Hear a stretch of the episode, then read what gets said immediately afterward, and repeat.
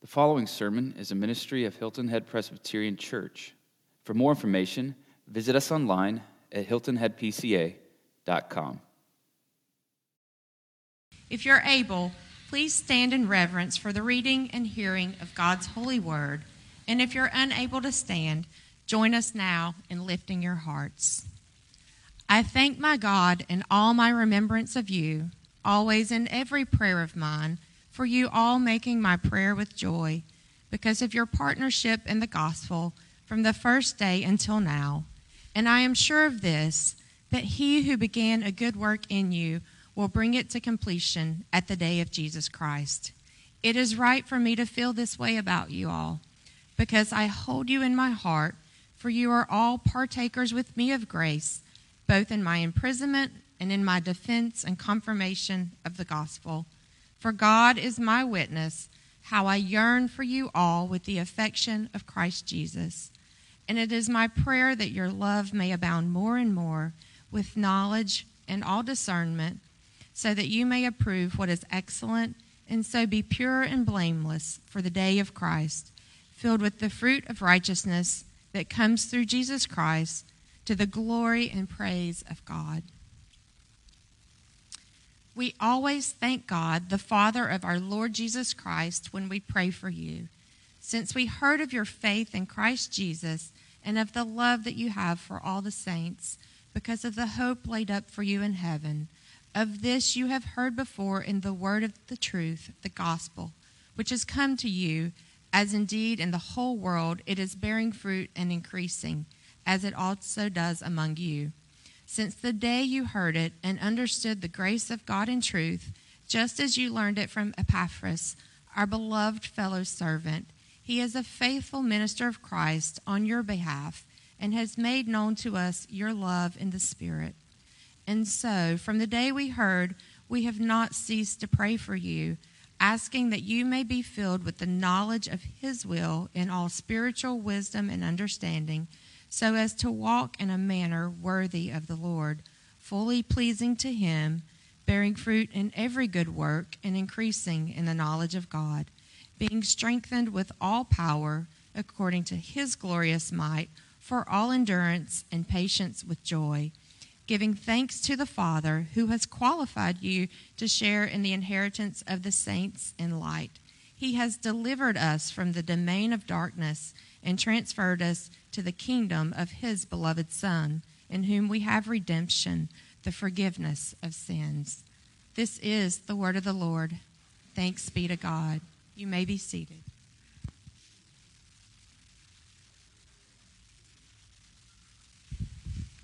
Thank you, Lisa.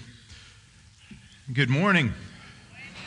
I'll add my greetings this morning to you and welcome you to Hilton Head Presbyterian Church. I'm uh, Bill McCutcheon, uh, pastor here, and it is good to be with you uh, this morning. You know, as we come uh, today, there's so much going on in the world, and oftentimes we get uh, distracted and we fail to see uh, some of the significance of places, events, and things, and we're kind of caught up. I was thinking about that this week. I was just mentioning to Chris England, who posted a picture of being over at St. Andrews because this week is the, uh, the Open Championship, the British Open, and it's being played at St. Andrews. And I was over there a few years ago and was struck that we're all going to watch this this week. And you're going to see the men teeing off and uh, playing golf. But what you don't realize is just a few hundred yards away from the 18th green uh, is a memorial to our brothers and sisters in Christ who were burned at the stake and killed for their faith of standing as reformers for the gospel of Jesus Christ that we take and we forget about so often. But as you watch that this week, enjoy the golf, but think about just a little ways away, a number of hundreds of years ago, those who fought so that we could have what we have today the truth of the gospel the beauty of the doctrines of grace, the glory of the scriptures preserved for us, uh, that we come and we see and we know these things. Paul was similarly standing in a culture that was killing Christians for what they believed, was trying to deceive Christians into thinking that maybe they could take their faith and mix it a little bit with the secularism of the day, with the paganism uh, of the day, uh, to not stand so boldly for Christ. That maybe they could just sort of be with Jesus and sort of be with the world around them. Sounds an awful lot like modern day America that we as Christians are not told not to believe what we believe. We're free to believe what we believe, but we're just encouraged not to believe it so adamantly. That maybe uh, we should tone it down a, a little bit, maybe uh, water it down a, a little with what culture considers to be true and right. And Paul wrote these two great letters letters to the Philippian church and to the Colossian church. If you were looking for them in your Bible, a simple way to remember some of uh, Paul's letters is the General Electric Power Company Galatians, Ephesians, Philippians, Colossians. So we're at the P and the C. We're in the Power Company section this morning, looking at two prayers that we're going to lay over one another. Because it's fascinating when you consider Paul and his prayer life what he was most concerned about. And we've been looking at prayer this summer, and we'll continue to look at prayer uh, this summer. And as we engage with it, I hope that it has been challenging to you. Uh, I know that it has been for me, uh, because what it has exposed is an anemic effort on my part to be a man of prayer. I'm studying about prayer, I'm talking a lot about prayer, I'm reading a, a lot about prayer. Uh, but quite honestly, it hasn't radically transformed my prayer life yet. And I keep praying that it will.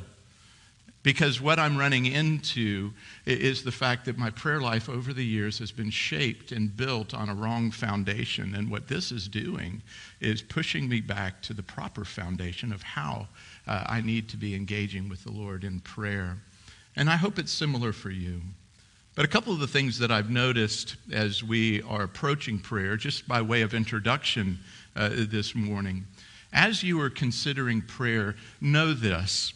We, we talk in the church, and, and we've mentioned different things of theology already uh, this morning, and I used language like doctrines of grace, and, and Eric mentioned the reformers, and it's reformed, and, and, and the truth of the scriptures, and you go, I don't want theology, I just want Jesus.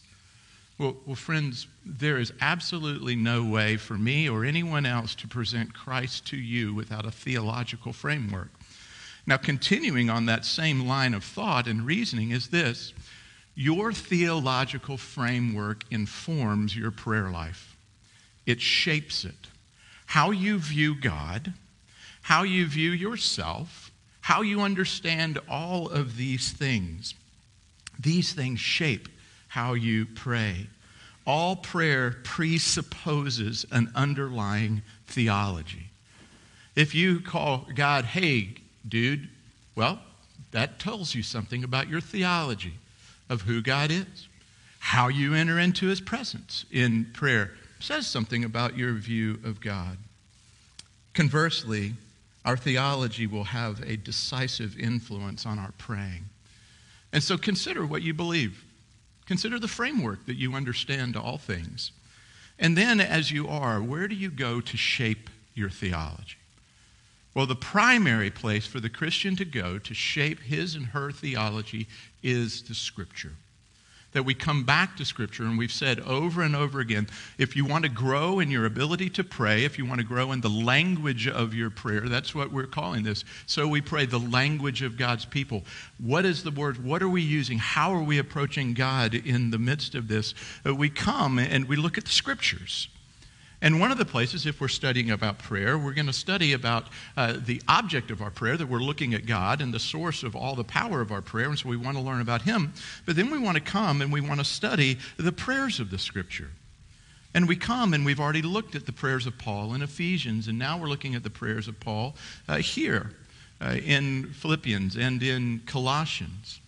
And if you consider the prayers of Paul, Paul and you look at them, how far are the petitions that we commonly present to God in line with the prayers that Paul would pray.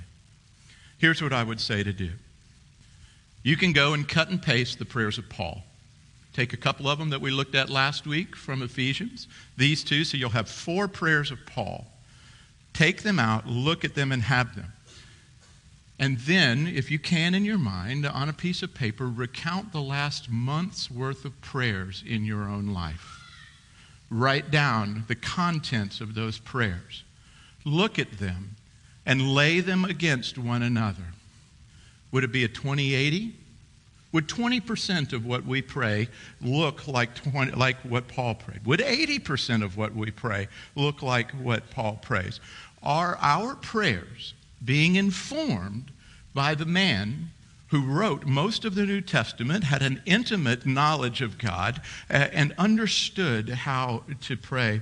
Much, I would think, if not all of our praying, centers around prayers asking for good health, not a bad thing to pray for, recovery from illness, safety on the road, a good job, success in exams, the emotional needs of our children, success in our mortgage application, and much more of the same.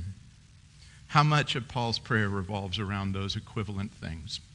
It's a challenge to us. It's a challenge. If the center of our praying, if we did that exercise, and by the way, here's my assumption not many of you are going to do that exercise. It's too convicting. I've literally started to do that regularly as I pray, even stopping myself in the middle of praying, going, Bill, what are you doing? Go here. Go here. Because here's the deal if the center of our praying is far removed from the center of Paul's praying, then we must consider what to do. What influences have led us away to where we are? Because now, as we come back to Paul and we look at Paul, there's just a few really elemental principles and elemental ele- uh, things uh, that Paul had in his prayer. We're going to look at those this morning. First is thanksgiving, the second is constancy, the third is a knowledge of God's will, and the fourth is the glory and praise of God. So it's really those four things that we get out of these two prayers in Philippians uh, and in Colossians. Now, the first is Paul prayed with thanksgiving. Paul prayed with thanksgiving. He goes, I give thanks for you. I give thanks for you. And the two audiences are uh, fascinating. The people in Philippi, he knew. He started that church. He gives, I give thanks for you in every remembrance of you. I long to be with you again. I, I love you. I think of you. And I'm praying for you. But the Colossian church, he never met. He said, I've heard uh, of who you are. So it's interesting the two different types of people that he prayed for those whom he knew and those whom he just simply heard of. But he prayed with thanksgiving. I thank my God always for you. There are plenty of things that, we, that he could have chastened the saints at Philippi and Colossae about, but instead he gave thanks to the Lord. He gave thanks to the Lord. Thanksgiving is a lost part of a Christian's prayer life by and large. We stick with supplication. If you use the little ACTS acronym, the adoration, confession, thanksgiving, and supplication, Every now and then we may do some adoration. We'll start with God. I thank you for who you are. Uh, I'm sorry that I'm not who I uh, should be. Uh, thanks for not destroying me. Now let's get to the meat of the prayer. I'm having a bad day and I need it to get better. I'm lonely and I'd like to not be lonely. Uh, I got a speeding ticket and I'd like to get out of it. I need to close this deal. I need to get out of the deal that's about to close. So, God, we need to get these things done. And then what you find oftentimes, it's amazing, God answers your prayers, doesn't it? Has anybody experienced an answer to God's prayer in your life? Praise God. That's awesome. Lisa and I this week have been praying intently about some things in our lives and in our church and in our marriage and in our family. I mean, it was with incredible white hot intensity that we've been praying for this. And we saw the Lord answering those prayers, most especially on Thursday. I came home and I was like, Lisa, this is amazing. Look at how God has done these things. And we woke up Friday morning and we found ourselves worried that maybe God was going to go back. And I thought, Man, Bill, Lisa, give thanks to God. I mean, we literally stopped on Friday morning, paused what we were doing in the midst of our cup of coffee and said, No, we are going to give thanks to the Lord for what he has done, for who he is, for all the glory that is due his name. Paul began with thanksgiving. So for you, begin with thanksgiving. God, I just give you thanks. And if you can't think of anything to give him thanks for, let me help you start here. Lord, thank you that I even have the ability to speak to you. Thank you that I haven't been destroyed. Thank you that I'm considered a son or daughter of yours. Thank you that I wasn't born uh, in outer Mongolia in the fifth century where I never would have heard the gospel, but I was born in this day and in this age within the context of the family that I, within which I was born, that I heard the gospel. And that you, by your incredible mercy, have called me to yourself. And that I know this that Jesus Christ will not lose me even though I feel lost at moments and my heart is not right, I give you thanks for the salvation that is mine in Christ Jesus. Start there if you can't think of anything else to give thanks for. Paul said, Give thanks. The second thing Paul did, he prayed with constancy. He prayed with constancy. You see this in Colossians 1 9. He says, I prayed and we have not ceased to pray for you. We have not ceased to pray for you. Uh, there are some things in prayer that must be prayed with great repetition. There are some things in prayer that must be prayed with incredible repetition.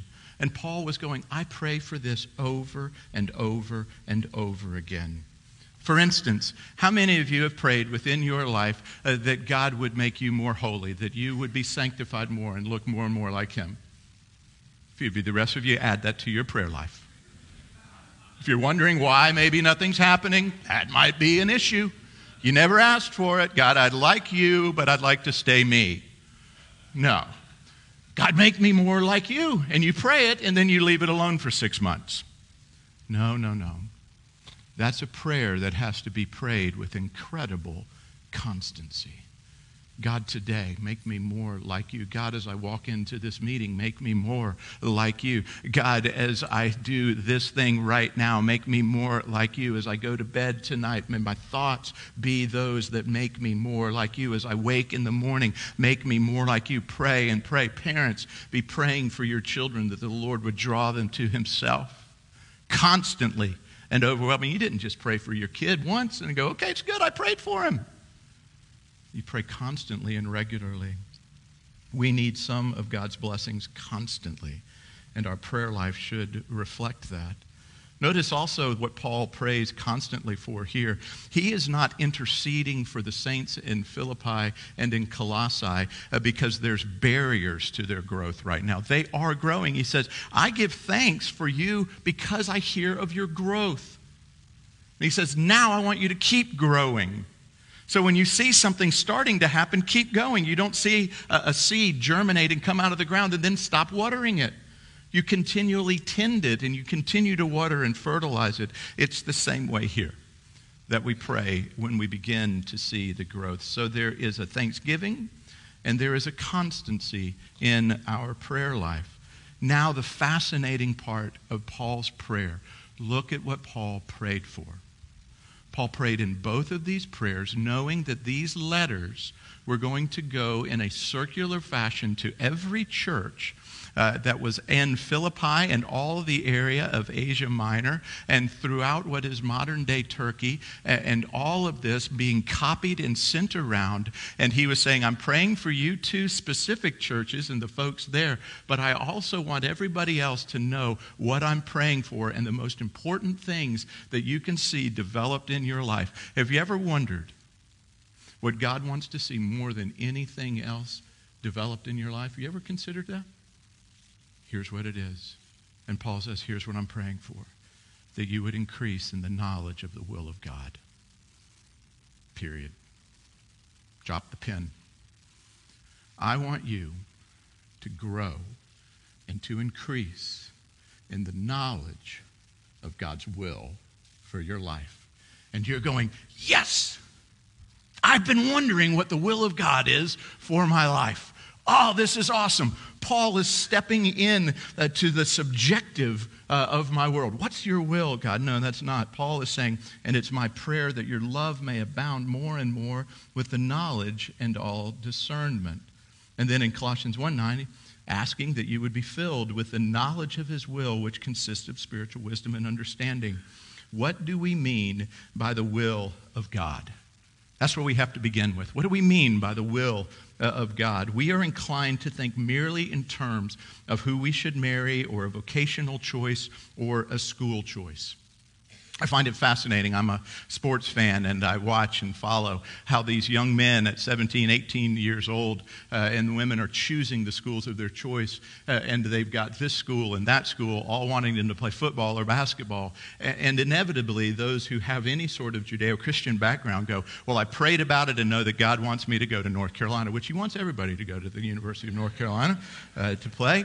It doesn't pay the best, those are SEC schools, uh, but He does and they go, it's so subjective of God's will must mean who do I marry? Where do I go to school? Do I turn left or do I turn right? And those are important in good things, but they're dangerous things because they can lead us to consider the will of God in relationship to my needs only. What is the will of God in my self referenced frame of how I understand the world. Therefore, God's will needs to point me in the right direction. It is dangerous to consider it solely in these terms as well because it removes the dominant ways in which the Bible speaks of God's will. Notice that the Bible rarely speaks of God's will in the same way that we do. The Bible speaks of God's will like this Psalm 143:10 Teach me to do your will for you are my God. Romans 12, 2. Do not conform to the pattern of this world, but be transformed by the renewing of your mind. Then you will be able to test and approve what God's will is, his good, pleasing, and perfect will. Ephesians 5. Be very careful on how you live. Do not be foolish, but understand the Lord's will. These passages don't ask for us to find out God's will, but they assume we already know it. They assume we know His will and that we should begin to live according to it. Notice what the psalmist said. He didn't say, Teach me your will. He said, Teach me to do your will. Because you see, uh, Paul, writing further in Thessalonians 4, he said, If you want to know God's will, here's what it is it is God's will that you be sanctified. If you're wondering what God's will is for your life, and you went, I'm going to go to church today and see uh, if I can find out God's will for my life, here's God's will for your life based on God's holy inerrant word that you would be holy and you'd look an awful lot like Jesus. You go, Well, I don't like that one.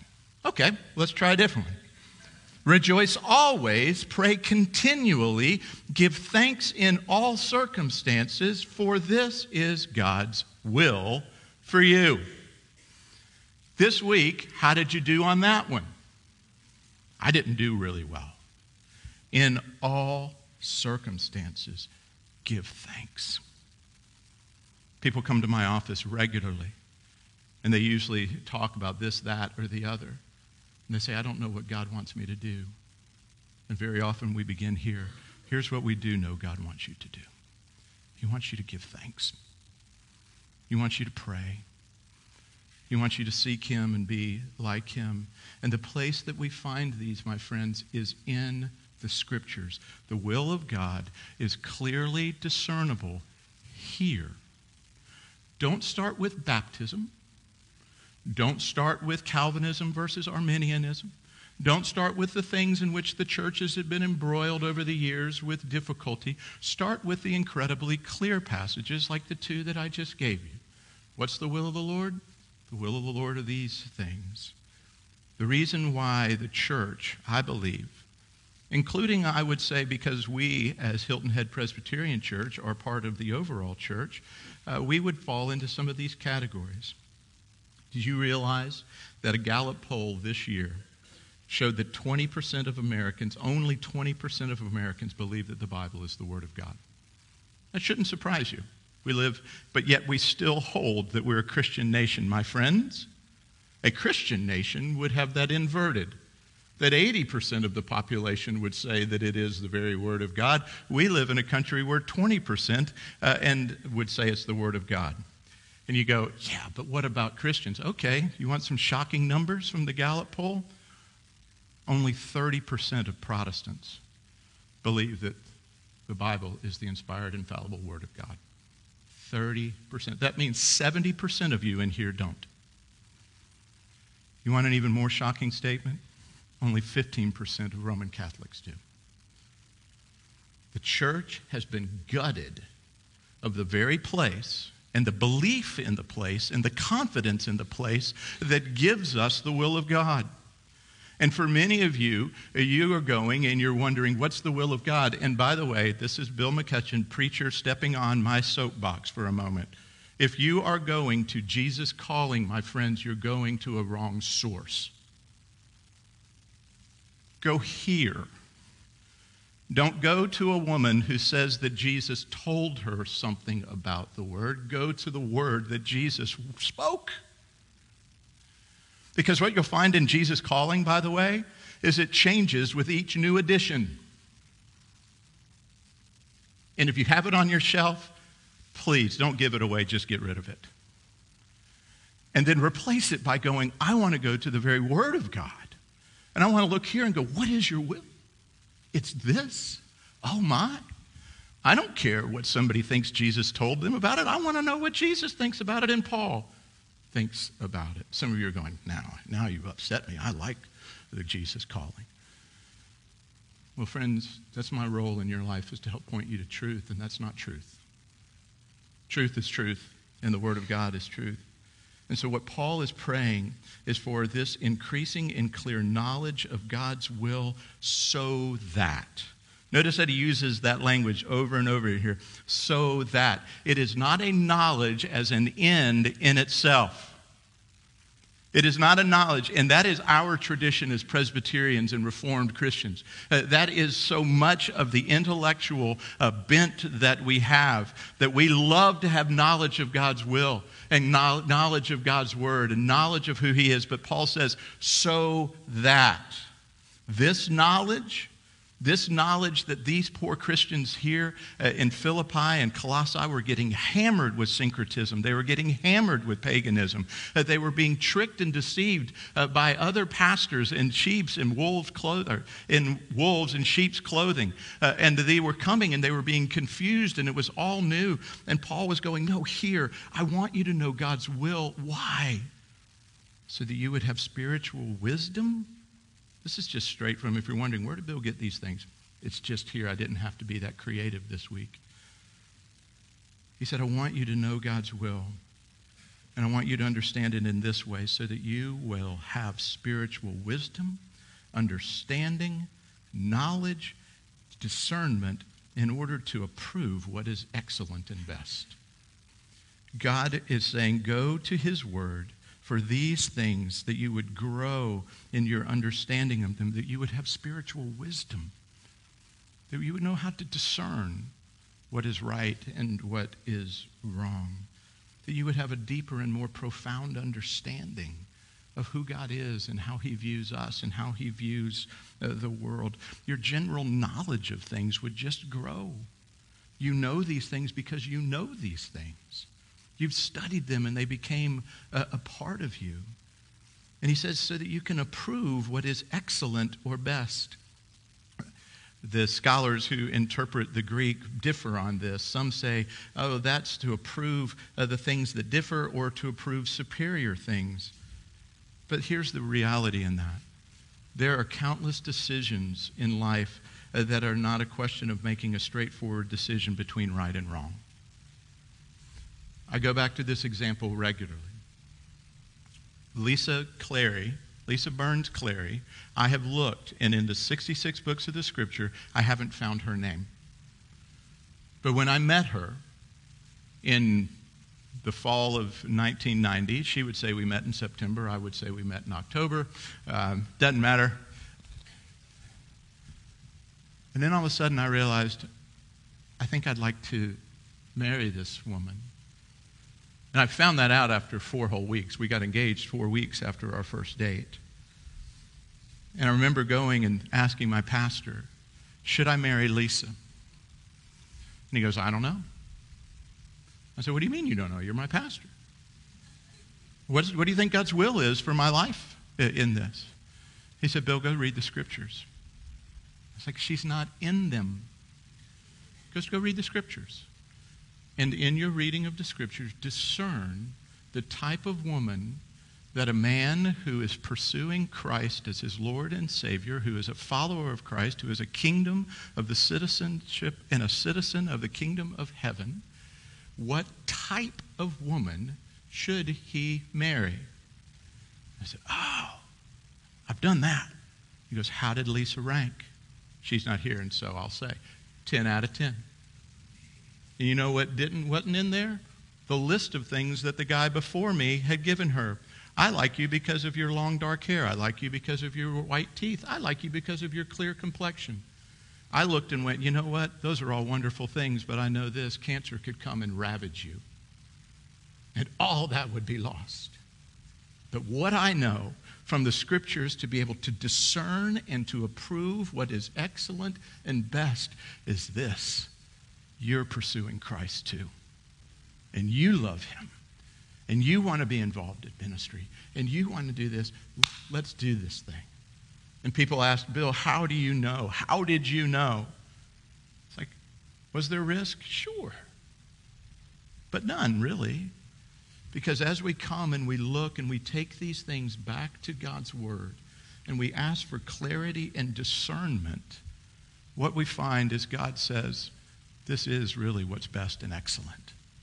Now you just have to decide whether or not to do it. There's choices behind all of it. And we have to choose whether to do it or not.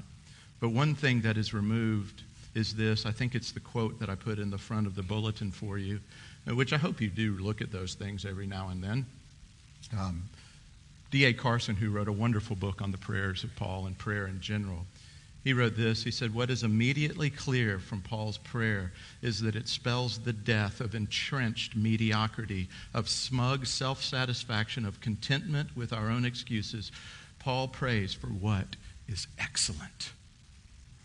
Paul is going, God, I want your very best. And I want the Christians who are growing in their knowledge of your will to know what's best and what is excellent in that. And he then says, so that. It's another so that. In verse uh, 10 of Colossians, he says, I want you to know the will of God. I want you to understand more deeply and more profoundly who God is, what he believes, what his will is for our lives. Here's the reason why. You want to know the reason why? You've been hanging on for it, going, okay, why do I need to know all of this stuff? You're not going to like it, though. Verse 110 so that you may walk in a manner worthy of the Lord. Friends, we can't get away from holiness within the church.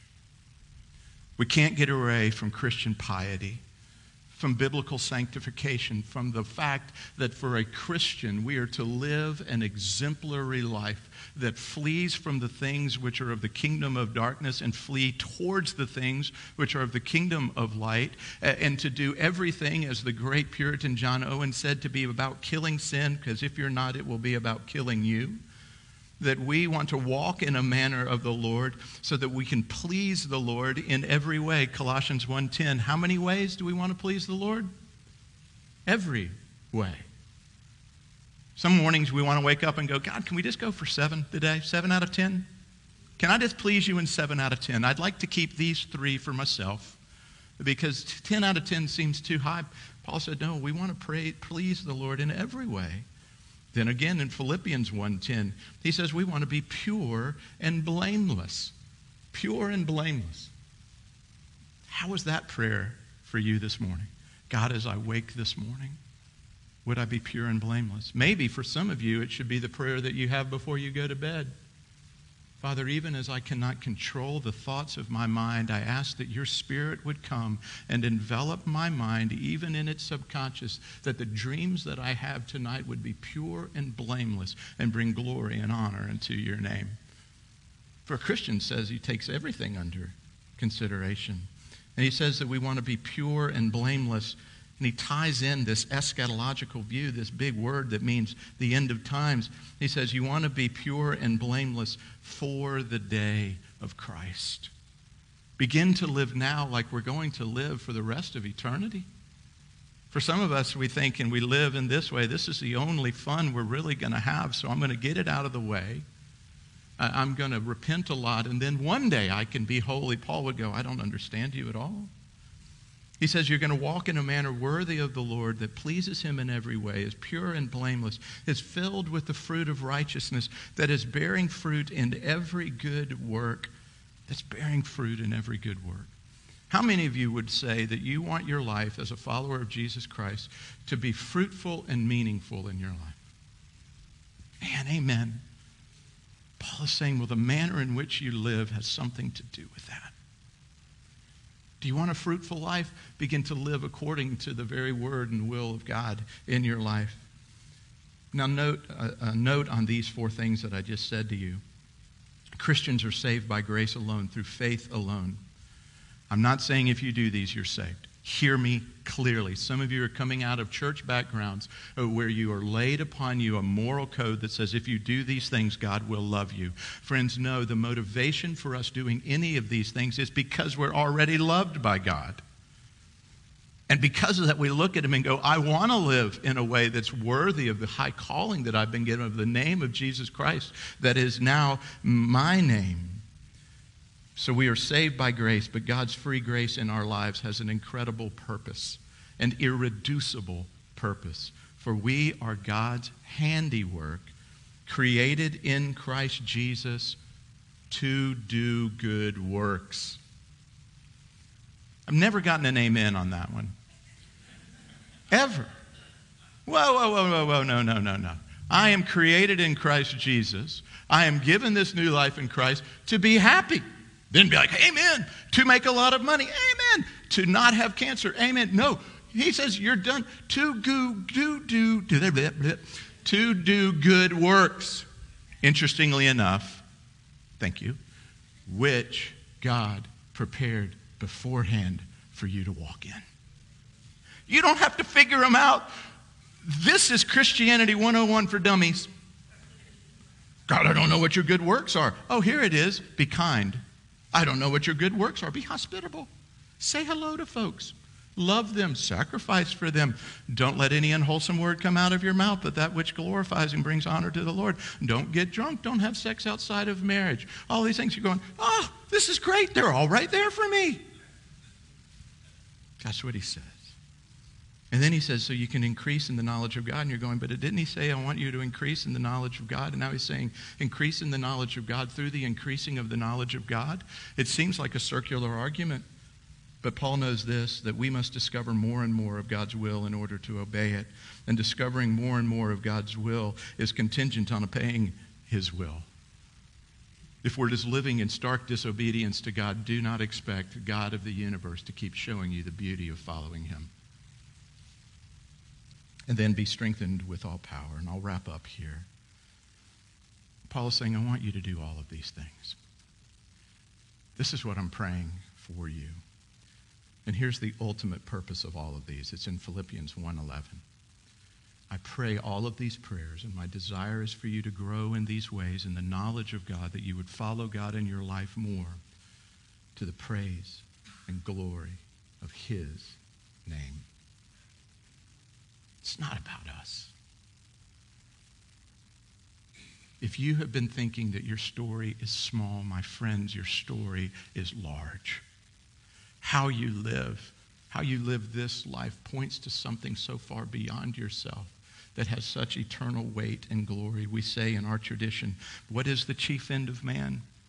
The chief end of man is to glorify God and enjoy Him forever. John Piper changes it just a little. He says, We want to glorify God by enjoying Him forever. Behind all of these choices that we make as we consider them, ask this question Would what I'm about to do, would what I'm about to say, would what I'm about to think, would what I'm about to feel, would what I'm about, whatever it is, would it bring glory and honor to the name of Jesus? And if you have to pause to figure it out, probably best not to do it.